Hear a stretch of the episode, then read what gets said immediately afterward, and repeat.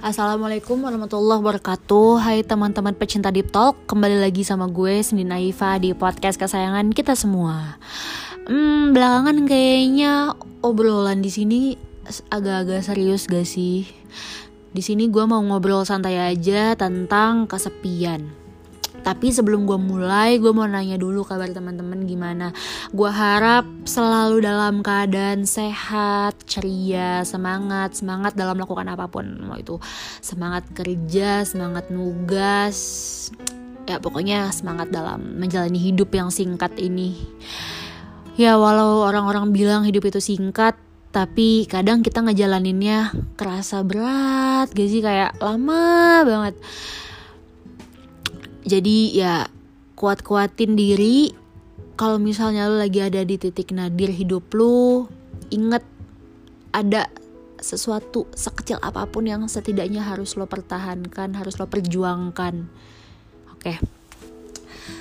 Oke sekarang gue bakal bahas tentang kesepian. Ini gue mau ngobrol aja sih. Jadi kayak ya udah cuap-cuap aja gitu biasa. Lo pernah gak sih ngerasa kesepian? Dan jujur sebenarnya uh, kesepian itu faktornya kan banyak banget ya. Kalau kesepian versi gue nih, ini gue sharing duluan ya.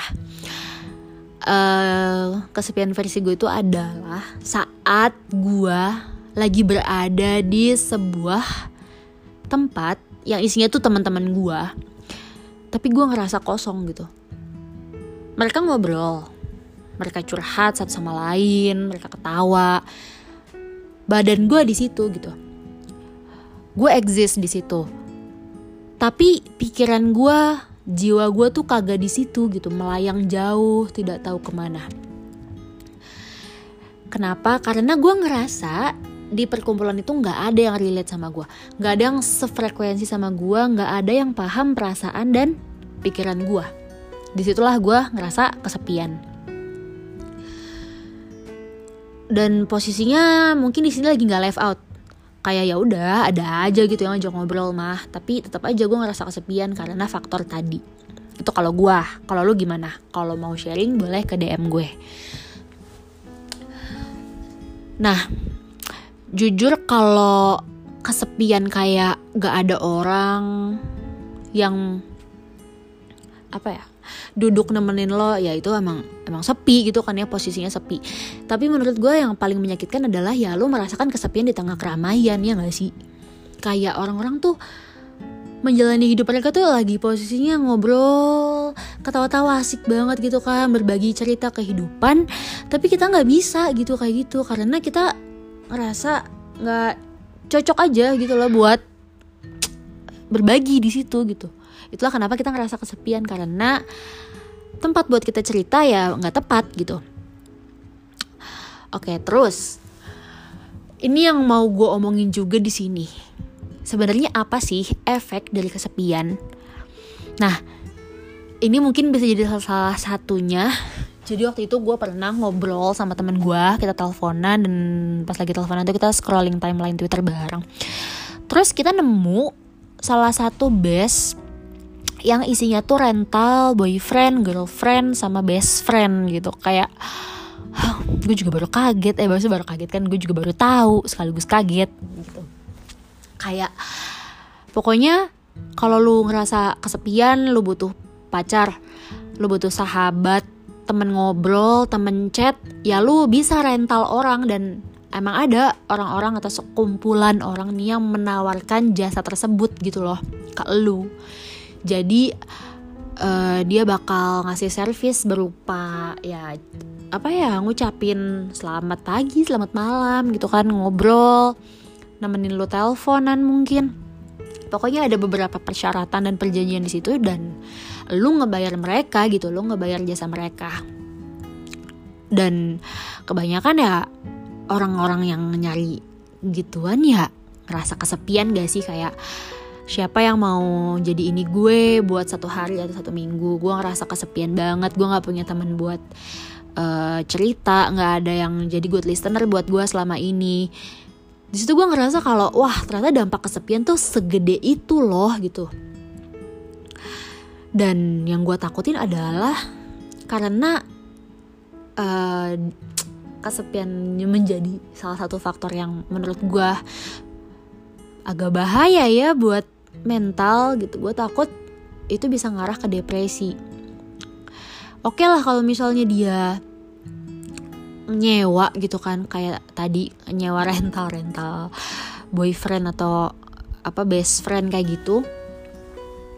Ya walau sebenarnya gue tetap sedih sih sama fakta tersebut kayak ya Allah orang kesepian butuh orang tapi ya ada aja oknum yang apa jadiin kayak gitu sebagai bisnis atau sebagai cuan gitu.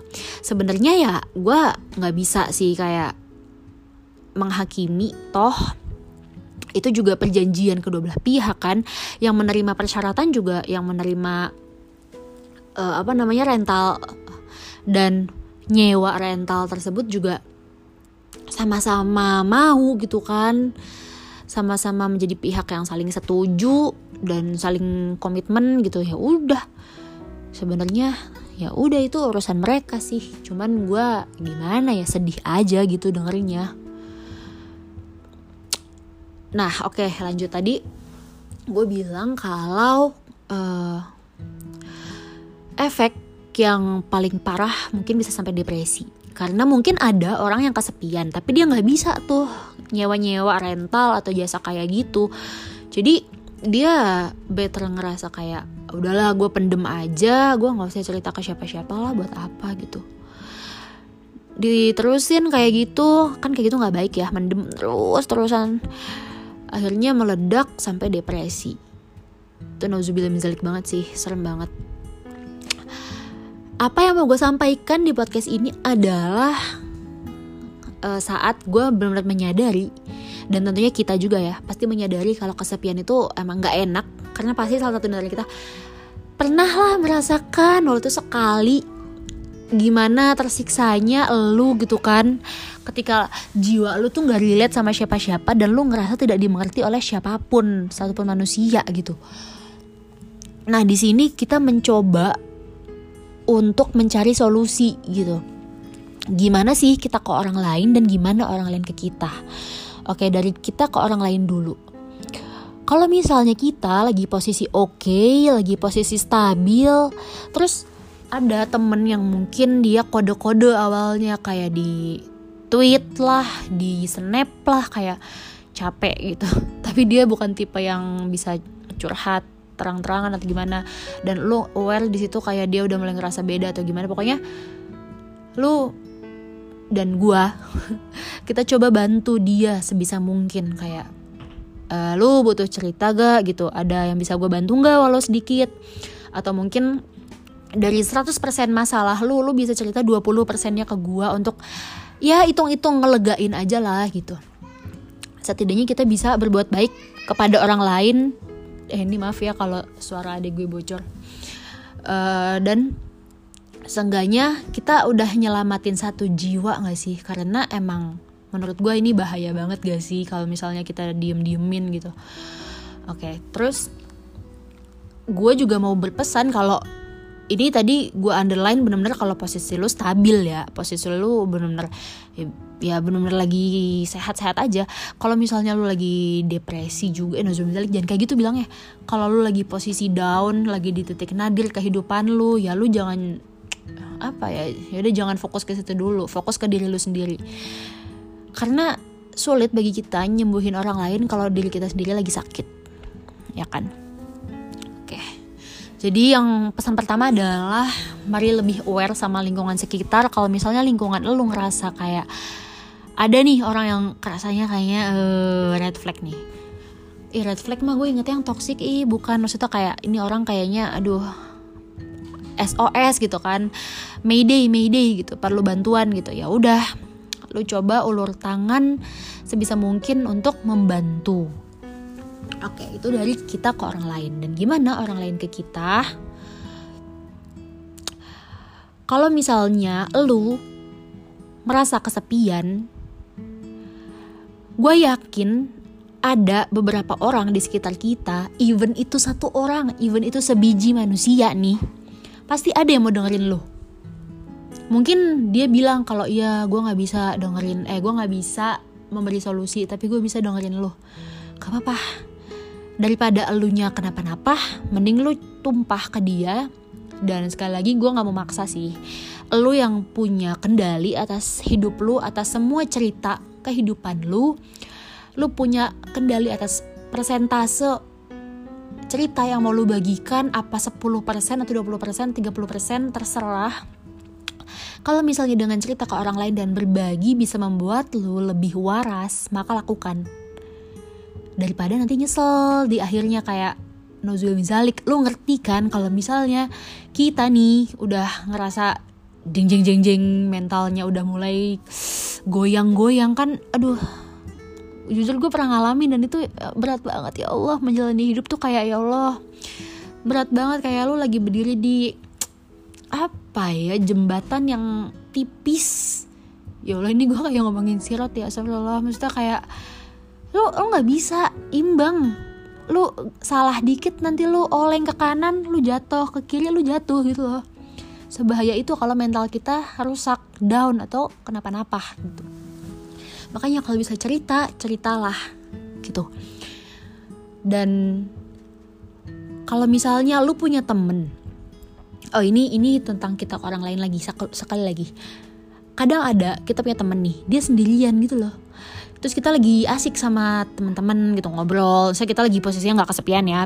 Kita ceritanya anak yang social butterfly ngobrol sama siapa aja nyambung. Temen lu tuh nggak ada yang ngajak ngomong kayak temen lu diem aja gitu kan. Main hp mungkin sampai bosen karena nggak nggak ada yang ngajak dia ngomong. Jujur gue sering banget nemu temen yang kayak gitu. Dan nggak tahu sih either dia lagi dibully atau emang dia nggak bisa connect sama siapa aja. Nah gue pernah nemu orang yang kayak gitu dan bener-bener gue paksa buat ngobrol gue sapa hai ngapain? Gitu. Akhirnya ngobrol. Dan gue ngerasa kayak udah nyelamatin satu nyawa gitu loh. Bayangin kalau dia tetap stay diem kayak gitu selama berjam-jam gue yakin pasti dia diem tapi jiwa dia capek banget deh. Otak dia pasti capek banget deh karena nggak ada yang tumpah gitu loh. Walau ngobrol ringan nggak ada yang tumpah gitu dari otak dia. Dan bisa bisa imbasnya ke badan juga ke kesehatan jiwa sama uh, mental sama fisik tuh bener-bener nyambung gitu loh. Kalau misalnya otak kita uh, ruwet riweh ya itu ngimbas banget ke mental iya ke fisik iya. Makanya kalau misalnya ada orang yang kayak gitu jangan segan-segan buat memberi pertolongan. Udah gitu sih karena kita tahu kesepian tuh gak enak maka jangan sampai itu terjadi di, di orang lain dan terutama ya diri kita sendiri tentunya gitu. Udah itu aja sih yang mau gue sambatin. Ini maaf kalau gue ngomong kayak naik ngomong jangan cepet-cepet. Tapi gimana ya kadang gue ngomong lebih cepat lagi karena di luar kamar gue ini nih berisik banget nih. Ayah gue sama adik-adik gue rebutan es krim. Jadi takutnya biar nggak bocor gitu ke sini tuh kan jadi cerita ya udah ini kayaknya bakal jadi salah satu podcast gue yang paling aduh ya udah deh pokoknya gue minta maaf ya kalau misalnya dalam penyampaiannya ada yang kurang jelas terlalu buru-buru atau gimana. Ya gue minta maaf. Dan kalau misalnya ada suara bocor ada gue teriak mohon dimaafkan. Maaf. Oke sekian yang bisa gue sampaikan. Dadah